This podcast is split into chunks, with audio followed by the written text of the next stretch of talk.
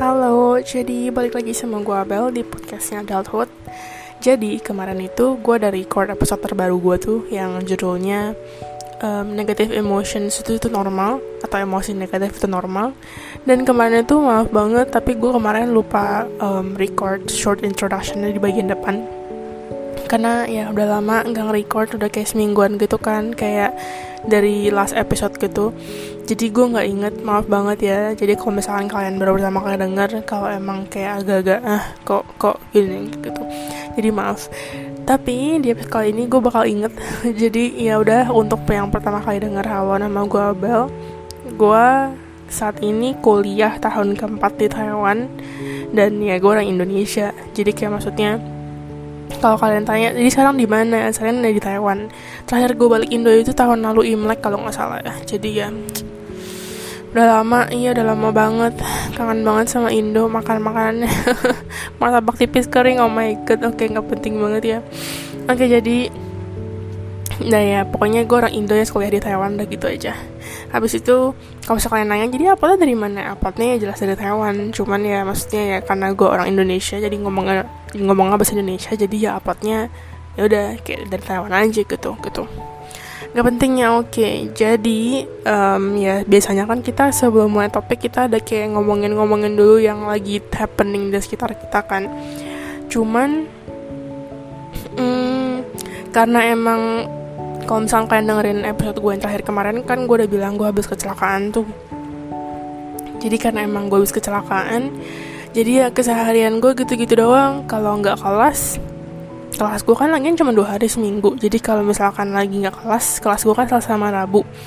Berarti hari Senin, Kamis, Jumat, Sabtu, Minggunya ya udah gue free, benar-benar free, bangun tidur, nonton, makan. Nontonnya bisa bener-bener seharian, habis semalam tidur, udah gitu terus. Karena kan gue gak mungkin gue kerja dong kayak gini kan. Terus kayak bos gue juga bilang, yaudah lu istirahat dulu, nanti habis gipsnya lepas nanti baru kayak kabarin dia lagi gitu, kayak maksudnya udah bisa kerja atau belum gitu. Jadi ya currently gue pengangguran. Kalau kata guru les Inggris gue ya, pengacara, pengangguran banyak acara. Enggak sih, tapi gue gak banyak acara. Karena kalau misalnya dengan tangan kayak gini, gue kayak mikir, kalau dengan tangan kayak gini kemana-mana juga maksudnya ribet. Kayak mau bawa barang atau kayak misalkan ke mall-mall gitu kan, biasanya gue coba-cobain baju. Kalau dengan tangan kayak gini mau coba-cobain baju juga susah, karena kayak harus apa sih, kayak struggle banget gitu loh. Jadi ujung-ujungnya gue kayak udah di kamar doang. Jadi kayak maksudnya acara keseharian gue itu cuma nonton, makan, udah bobo. That's it, benar-benar that's it. Jalan-jalan pun juga semenjak kecelakaan ini gue belum jalan-jalan kemana-mana, kayak ke mall gitu gak ada. Gue baru jalan-jalan palingan ke daerah Hanmin sana doang, kayak nyari makan. Habis itu ke gereja. Ke gerejanya pun juga kayak sebenarnya jujur gue agak risih, cuman kayak gue kayak agak bodohin amat gara-gara ya gue tujuannya ke gereja gitu. Jadi kayak maksudnya kayak ya udah jangan terlalu dianggepin kayak muka-muka judgmental orang gitu. Oke, gak penting banget, tapi kita langsung masuk ke topik aja, oke? Jadi untuk topik kali ini, sama kayak sumber-sumbernya dari kemarin. Sumber-sumbernya dari Psikologi, oke? Di Instagram, kalian kalau misalkan mau follow, silahkan follow. Kalau gak mau follow juga silahkan, gue juga gak maksa lagi, itu juga hak kalian kan. Cuman postingannya emang bagus-bagus, kayak emang postingannya si Psikologi ini rata-rata ada hubungannya sama mental health. I don't know either, kayak rata-rata atau emang sebenarnya semuanya. Tapi kan gue gak liatin satu-satu juga postnya. Jadi ya, tapi kayak rata-rata yang gue baca emang ada hubungannya sama mental health sih gitu. Oke, jadi kita langsung mulai aja. Tapi kali ini gue pengen ngomongin tentang judulnya ya, kayak topiknya lah ya, tanda-tanda kamu masih punya empati. Oke, jadi kemarin gue sebenarnya udah search di Google ya artinya empati apa. Sebenarnya empati itu yang gue tangkep lah ya, semacam intinya kayak kita bisa merasakan, kayak kita bisa kayak tahu lah at least kayak ada bayangan gimana sih rasa, kayak rasanya jadi tuh orang gimana gitu, kayak gimana sih concern kita berada di posisi dia. Nah itu namanya empati gitu. Sebentar ya, ngomong-ngomong gue lagi cari di Google ini dan wifi gue lemot banget, jadi kayak gue harus tunggu loading. Oke, jadi kita sebelum mulai kayak masuk benar-benar ke topiknya, kita bahas dulu empati itu apa sih. Jadi buat kalian yang nggak ngerti, yang nggak gitu memahami juga, Jadi kita di sini sama-sama kayak bahas aja, oke? Jadi menurut si Alo Dokter dari Google, Alo Dokter loh ya, bukan Halo tapi Alo. Jadi dia kayak bilang empati adalah kemampuan untuk memahami apa yang dirasakan orang lain, melihat dari sudut pandang orang tersebut, dan juga membayangkan diri sendiri berada pada posisi orang tersebut. Empati memainkan peran penting dalam membangun menjaga hubungan antara sesama manusia. Jadi intinya, kalau misalkan kalian pengen kayak jelasan singkatnya, menurut gue itu empati ya, menurut gue pribadi. Kayak intinya, kita kayak bisa merasakan, kayak kita bisa memposisikan diri kita sebagai mereka yang mungkin lagi punya masalah gitu loh. Jadi kayak contohnya paling gampang, teman kalian misalkan lagi kesusahan, terus kayak lu ngelihat teman kalian kesusahan nih, kalian juga jadi kayak merasa aduh gimana ya, kalian juga jadi kepikiran, juga jadi merasa sedih, atau mungkin jadi kayak merasa kayak down juga gara-gara kalian melihat teman kalian down, karena ya kalian bisa merasakan, oh gue tapi tahu sih rasanya kalau misalkan lagi kesusahan kayak gini, lagi ada masalah kayak gini gimana, karena kalian mungkin juga pernah mengalaminya, atau mungkin kalian ya pokoknya kebayang aja rasanya kayak gimana gitu, nah kayak gitu. It's called empati, oke? Jadi sekarang kita masuk ke topiknya yang dari psikologi lah ya, berarti kita udah nggak bahas di Google lagi. Oke, jadi kalau misalkan menurut si psikologi ini, yang pertama lah ya, tanda pertama kalau kita masih punya empati. Jadi tanda pertama menurut psikologi, kamu dapat mendengarkan dan menghargai apa yang dikatakan orang lain. Jadi, kalau kita masih punya empati, ya jelas dong, kita pasti bisa mendengarkan sama kita menghargai apa yang dikatain orang lain. Karena contohnya paling gampang kayak gini deh. Contoh paling gampang kan tadi kayak di awal gue ngomongin, cuman lebih detail lagi. Jadi misalkan teman kalian nih, kalian punya teman. Teman kalian ini misalkan anggap aja udah pada lulus kuliah loh ya. Habis itu kita mau nyari kerjaan bareng-bareng gitu kan. Teman kalian di interview udah kayak yakin gitu loh bakal diterima gara-gara interviewnya lancar. Tahu-tahu interviewnya kayak nggak lolos, dia nggak diterima, jadi dia kayak sedih banget, dia kayak kecewa, sedih pokoknya ya, kayak karena dia tadinya yakin kalau dia tuh pasti udah bisa keterima. Terus dia bilang ke kalian, atau enggak jangan deh, atau enggak kayak pokoknya intinya kalian juga tahu kalau misalkan dia nggak lulus gitu kan interviewnya. Terus kayak ya udah, berarti kan kalian bisa kayak merasakan, oh yang sabar ya, kayak gak apa-apa, Tuhan ada rencana lain kayak apa, kayak pokoknya ya biasalah cara-cara kalian menenangkan teman kalian kayak gimana sih gitu kan. Habis itu, jadi kan karena kalian kayak bisa menempatkan diri kalian di posisi mereka juga, kalau misalkan kalian gak lolos kerjaan atau gak lolos interview gitu. Nah habis itu jadinya kita sebagai orang yang mempunyai empati ini, kita tuh pasti bisa mendengarkan sama menghargai apa yang dikatain sama orang lain. Misalkan contohnya teman kalian ini misalkan ngomong apa gitu ya, apapun itulah, mau kalau misalkan apapun itulah, aduh gila kenapa jadi ngomong leh ya, kayak misalkan teman kalian lagi butuh space, atau mungkin tata deh kayak semacam kayak bilangnya gini-gini lah, ataupun ya apapun itu deh, cuman jatuhnya karena emang kalian masih punya empati, ngerti gak sih? Jadi itu kalian bakal tetap menghargain sama ngedengerin. Jadi kalian jatuhnya juga bakal tetap respect, karena kalian tahu kalau kalian berada di posisi teman kalian ini, kalian juga pasti bisa ngomong kayak gitu. Dan ya maksudnya itu normal-normal aja. Tahu lah kalau misalkan orang lagi dalam masalah kan kadang keceplosannya atau enggak kadang nyeplos-nyeplosnya itu tuh kadang enggak dimikirin dulu. Nah, kita karena masih punya empati, kita bisa menempatkan posisi kita sebagai tempat mereka gitu, maksudnya di tempat mereka sebagai mereka gitu. Jadi kita juga pasti bisa tahu lah rasanya kayak gimana gitu. Meskipun kita sendiri misalkan sebelumnya kita belum pernah kayak kejadian seperti itu. Misalkan kita sama ini kalau interview kerja selalu lulus-lulus aja, jadi kita nggak bisa ngerasain, gue sebenarnya nggak tahu sih rasanya nggak lulus keterima gini-gini gimana. Cuma kalian pasti tahu lah rasanya kayak gimana. Kayak ya namanya itu empati, jadi kayak kalian bisa lah at least kayak merasakan sedihnya atau down-nya atau apapun itu deh pokoknya gitu. Oke, yang kedua menurut psikologi, yang kedua orang-orang terdekat sering lari ke kamu untuk curhat kalau ada masalah. Ini sebenarnya iya sih biasanya kita pasti lari ke orang yang menurut kita tuh kayak apa ya, jujur menurut gue pribadi loh ya, menurut gue lah ya, kalau gue sendiri biasanya gue curhat ke orang yang nyaman sih, maksudnya kayak maksudnya yang tempat dimana kayak gue merasa kalau gue curhat ya nyaman-nyaman aja, meskipun kalau mereka nanti bakal kayak kadang ngomongnya jujur banget kayak menurut gue lu juga salah sih Bang, gue juga gak apa-apa kayak gitu. Ya dulu sih gue emang agak susah ya menerima pendapat kayak gitu, khususnya gue batu, cuman belakangan ini kayak gue udah iya sih gak salah sih, iya sih. Terus kadang kalau misalkan teman gue ngomong salah, kadang gue juga kayak mengakuinya iya kalau di situ gue emang salah gitu loh. Cuman kita tuh pasti salah ngasah dari kita pasti lari ke orang bentuk curhat, tapi orang tersebut pasti juga masih ada empati.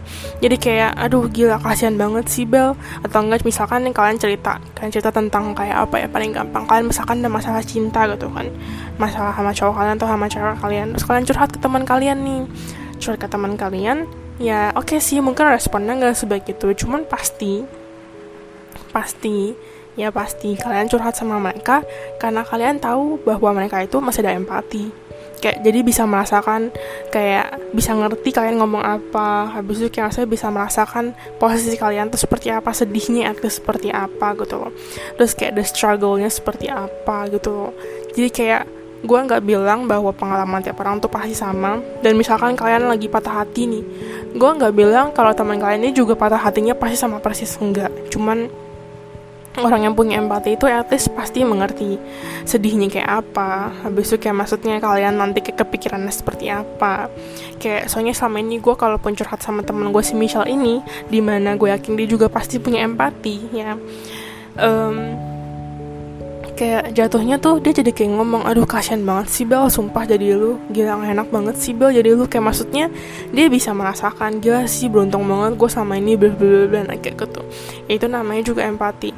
Ya meskipun kita punya empati pun gak berarti kayak ya setiap hal yang dikatakan sama psikologi dan yang akan gue bahas ini tuh kayak 100% pasti selalu terjadi, ya gak gitu juga.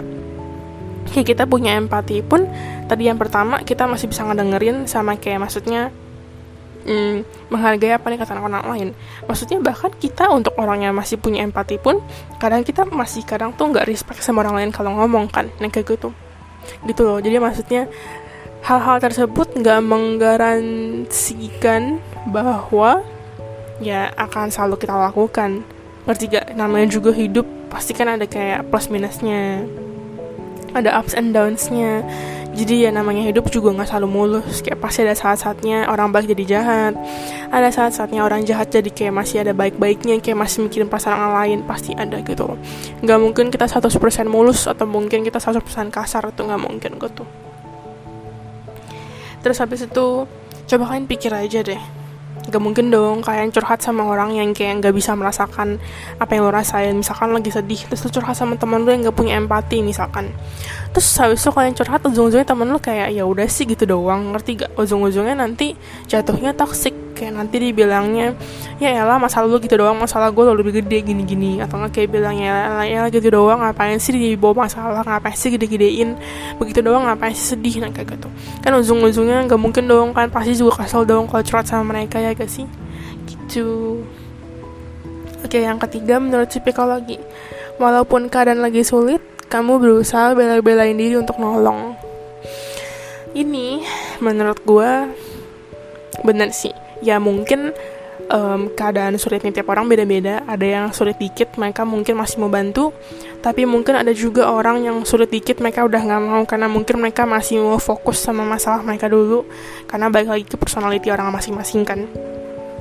Ada orang yang kayak maunya kalau lagi ada masalah fokus ke satu masalah tersebut. Ada juga kalau orang yang lagi ada masalah satu, masalah satunya muncul, mereka mau fokus langsung ke dua-duanya. Nah itu balik lagi ke orang-orang.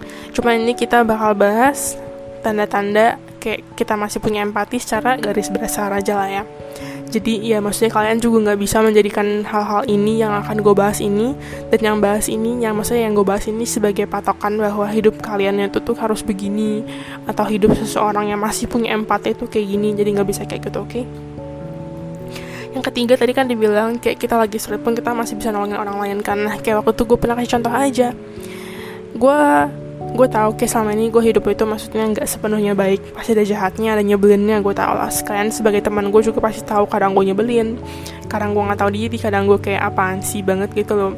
Cuman Kalian juga pasti tahu untuk kayak teman-teman terdekat gue, kalaupun gue lagi nggak enak badan, kalaupun gue lagi ada masalah, lagi kayak at least ada kesusahan lah gitu, kayak maksudnya lagi nggak kondisi normal-normal aja, terus gue lagi melihat kalian kesusahan atau mungkin kalian kayak lagi sakit, gue bakal fokus untuk menolong kalian gitu loh. Mau kalian lagi sakit kek, mau kalian lagi kesusahan kek, apapun itu kalau emang bisa gue bantu, gue pasti bantu gitu. Ya kecuali untuk orang yang gak tahu diri aja sih ya, kayak maksudnya kayak maksa kayak gitu, gue juga gak akan bantu. Jadi kayak inget gak sih waktu gue pernah cerita ke kalian, kayak ada satu teman gue waktu itu, gue juga lagi sakit, gue lagi gak enak badan. Terus habis itu teman gue juga lagi gak enak badan, cuman di satu sisi kayak ya itu kan jatuhnya kayak gue lagi sulit dalam arti sakit lah ya, cuman gue masih bela-belain orang teman gue, kayak maksudnya gue masih bisa kayak buatin apa sih, kalau di sini itu ada Panadol, tapi Panadolnya tuh yang bubuknya, jadi kayak minuman jatuhnya kayak Panadolnya antara lo minum yang kayak masih panas-panas gitu loh, nah kayak gitu. Terus gue masih bisa buatin itu buat dia, jadi kayak maksudnya, terus gue juga masih ada buatin lohanko buat dia. Kalau misalkan kalian nggak tahu lohanko, coba cari di Google, itu semacam kayak minuman herbal gitu pokoknya. Jadinya kayak maksudnya meskipun gue sendiri kayak masalah gue belum kelar, maksudnya kayak waktu itu saat itu pun gue sebenarnya masih sakit, dan waktu itu kayak gue lagi sakit, cuman gue pasti tetap bantuin temen gue gitu loh. Nah kayak gitu contohnya, kayak gitu kan kalau gue. Kalau contohnya buat kalian yang bisa aja, misalkan kalian lagi ada masalah kerjaan kalian belum selesai, cuman teman dekat kalian deh gitu kan. Ya contoh paling gampang teman dekat kalian minta tolong, misalkan nama lu Tessa gitu kan, terus teman dekat kalian minta tolong, Tessa buat tolong temenin gue gak, atau enggak buat tolong bantuin gue ke gini-gini, ntar tolong ambilin ini di sini ya. Terus kalian meskipun masalah kerjaan kalian belum selesai, cuman karena kalian masih punya empati, jatuhnya nanti kalian bakal oke, ntar gue bantuin ya gitu loh. Kalian pasti bakal bela-belain, bakal sempet-sempetin diri kalian di saat kalian masalahnya belum selesai, di saat kalian masih banyak banget kerjaan untuk ngebantuin mereka. Cuman ya baik lagi kayak tadi gue bilang, gak semua orang yang masih punya empati akan melakukan ini juga. Karena namanya orang ya ada batasnya masing-masing, tergantung personality masing-masing juga gitu loh. Jadi gak berarti kalau kalian gak melakukan ini, gak melakukan hal tersebut, gak melakukan hal yang gue lakukan, maksudnya yang gue bilang yang di podcast ini, gak berarti kalau kalian tuh udah gak punya empati gitu loh. Dan sebaliknya juga gitu loh. Dan kalaupun kalian ngelakuin ini juga belum tentu kalian tuh kayak 100% bisa dijamin, oh lu masih punya empati, yang gak bisa gitu juga. Kan namanya juga ada orang yang munafik, ada orang yang kayak ya udah depan-depannya kayak apa, belakangnya kayak apa, kayak gitu. Tapi di sini gue gak ada ngatain siapapun, cuman ya namanya juga kayak knowledge gitu kan, kayak kita gak bisa 100% benerin apa sih pengetahuan ini, karena namanya ya ujung-ujungnya juga balik lagi manusia gitu kan. Namanya manusia ada banyak banget personalitinya, batasnya antara orang juga beda-beda, limit masing-masing orang juga beda, ngerti gak sih? Habis itu ya makanya kita gak bisa jadiin apapun sebagai patokan hidup gitu sih gitu. Oke, habis itu yang keempat menurut psikologi, sulit kadang buat kamu membuat batasan yang nyaman untuk orang lain juga untuk kamu. Iya, kalau ini ya jujur kalau menurutku pribadi, karena gue merasa ya gue masih punya empati. Jadi kayak kadang susah gitu loh untuk membuat batasan yang kayak nyaman gitu loh. Kalau di sini gue gak tahu ya maksudnya psikologi itu sebenarnya batasan apa. Cuman kalau di otak gue, kalau gue membaca yang keempat ini, gue tuh kayak langsung kepikirannya batasan sampai mana sih kita harus bantu dia, dan batasan sampai mana sih kayak maksudnya kita kayak minimal sama maksimalnya bantu dia tuh kayak gimana gitu loh. Gak juga sih. Misalkan lagi sibuk-sibuk banget, ya kan, terus kayak kita masih sempet-sempetan nolongin mereka gitu, nolongin teman kita, atau mungkin batasan kita nggak sesibuk apa sih kita masih bisa atau nggak kita baru mau nolongin mereka gitu loh, ngerti kan? Gue juga susah ngomongin kayak gimana ya. Misalkan batasan seberapa banyak masalah lu, segede apa masalah lu, seberapa banyak kerjaan lu yang belum lu selesain, sampai-sampai lu masih mau bela-belain nolongin temen lu gitu loh. Jadi kayak bener batasan, kayak ya namanya tadi kan gue udah bilang kan, namanya manusia kan ada limit masing-masing. Kadang orang sibuk dikit mereka udah gak mau bantu, tapi ada orang yang sibuknya masih kayak benar-benar kerjaan masih banyak pun mereka masih menolongin. Nah kayak gini maksudnya, kayak batasan mana gitu loh yang sebenarnya harusnya dibuat gitu loh untuk kedua belah pihak tuh kayak nyaman. Kayak yang satu kayak misalkan sorry lu lagi kerjaan banyak banget gitu ya, gak usah deh, gak apa-apa, ntar gue sendiri aja. Atau mungkin satunya kayak aduh sorry nih gue kerjaan lagi banyak banget, gue gak bisa bantu. Nah kayak gitu-gitu, kita ngerti gak sih? Gitu, itu sih yang gue tangkap. Jadi kalau misalkan ada salah maaf ya gitu, oke. Jadi sebenarnya yang keempat tadi itu terakhir menurut psikologi, dan ini kayak semacam kayak apa sih kesimpulannya menurut psikologi gitu loh, kayak ya kalimat terakhirnya gitu kali ya. Dia kayak bilang jangan sampai ada bumerang. Empati penting selama kita masih jadi makhluk sosial. Empati punya pesan penting untuk membangun dan menjaga hubungan antar manusia. Kayak tadi gue udah bilang di awal tuh yang artinya empati kan gue juga udah bilang tuh. Terus dia juga kayak ngomong tapi jangan lupa untuk punya empati terhadap diri sendiri juga. Jangan pernah jangan pernah mencoba mengangkat beban orang lain ketika bawaan di punggungmu itu juga sudah tidak muat. Kenali kapasitas diri. Nah ini yang gue maksud untuk keempat tadi. Jadi kalian tuh harus tahu dan kalian tuh harus sebenarnya ada batasan gitu loh. Kayak kapan kalian harus benar-benar menyempatkan diri kalian sendiri untuk menolong orang lain. Karena kalau misalkan kalian ujung-ujungnya salah orang lain ketika kalian sebenarnya kerjaan lagi banyak banget, masalah lagi banyak banget, kayak kalian masih ada pusing sendiri dengan kayak urusan kalian sendiri, tapi kalian masih bisa-bisanya bela-belain nolongin orang lain karena kalian masih punya empati yang super gede banget, plus kalian masih punya rasa gak enakan. Ujung-ujungnya ya ngaruh ke kalian, ujung-ujungnya nanti ngaruh ke mental health kalian, terus ujung-ujungnya kerjaan kalian malah nggak beres. Terus ya udah, kayak maksudnya kayak apa sih kapasitas yang ada di badan lu, kapasitas untuk badan lu, untuk kehidupan lu, masalahnya itu terkebanyakan. Habis ntar kalian malah jadi nanti bawa bebannya itu malah jadi makin berat. Terus kayak kesana kayak kalian tuh kayak benar-benar responsible banget sama teman kalian gitu loh. Padahal sebenarnya nggak ada yang maksa dan kalian tuh sebenarnya boleh buat batasan di mana kalian bisa nolong dan di mana kalian nggak perlu nolong gitu loh. Gitu. Udah itu terakhir tadi menurut psikologi. Oke, jadi kesimpulannya ya tadi kan ada 4. Yang pertama kita pokoknya masih bisa bela-belain nolongin orang lain. Kita masih bisa respect sama orang lain apa yang mereka ucapin. Habis itu kita masih kayak kita bisa ngebuat batasan gitu loh, yang nyaman between kayak mereka dan kita. Sama yang terakhir, kalau kayak keadaan lagi enggak tadi udah deh. Habis itu kayak maksudnya kayak orang-orang terdekat kita tuh suka curhat ke kita. Nah itu ciri-ciri atau tanda-tanda bahwa kita masih punya empati. Cuman ini kayak sebagai pengingat aja ya, jangan jadiin 4 hal ini patokan. Kalau kalian tuh kayak harus, gue harus begini kalau misalkan gue mau dibilang punya empati, gue harus begini kalau emang gue masih punya empati, nggak bisa kayak gitu. Kayak yang tadi gue udah ngomong di awal, semuanya balik lagi ke masing-masing dari diri kalian. Setiap orang kita ini personalitinya beda-beda. Jadi kayak maksudnya ada orang yang limitnya A, ada orang yang limitnya B.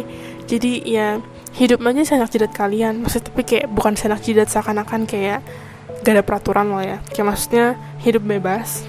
Kayak kalian punya free will. Cuman jangan jadiin free will ini sebagai kayak ujung-ujungnya sebagai excuse untuk kalian tuh hidupnya kayak gak ada taat aturannya gitu loh. Ngerti gak? Ya jadi itu aja sih podcast gue untuk episode kali ini.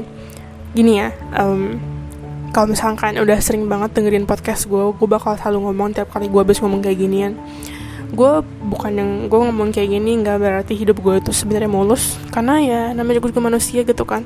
Gue juga masih bisa melakukan banyak kesalahan, dan gue juga kayak gini pun kadang gue melakukannya, kadang gue enggak, kadang gue respect sama orang, kadang gue enggak. Jadi nggak berarti gue ngomong podcast seperti ini tuh gue tuh hidupnya sempurna banget. Namanya juga manusia. Untuk kalian teman-teman terdekat gue, kalian pasti tahu gue aslinya kayak gimana. Ya gue nggak jahat, cuman ya gue emang baik. gue emang kayak pasti nolongin kalian, kayak sebisa mungkin nolongin kalian. Cuma pasti ada saatnya juga dimana kayak emang gue bisa nyebalin gitu loh. Nah namanya itu juga kayak manusia ya, itu normal gitu loh. Jadi ya kalian ingat aja, kayak kalian jangan pernah kayak mau kayak orang lain mengendalikan hidup kalian aja sih gitu. Kayak gue ngomong kayak gini, ini kan cuma sekadar pengetahuan doang.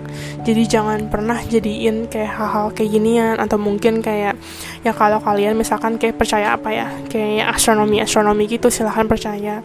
Cuman jangan jadikan hal tersebut sebagai kayak patokan hidup kalian. Oh nanti hidup gue bakal jadi kayak gini, jangan.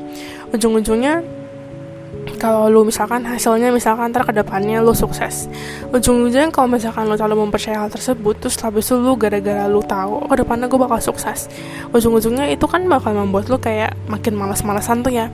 Nah gara-gara hal itu ntar malah kalian ntar hidupnya malah jadi down gitu loh, ngerti gak? Nah kayak gitu gitu.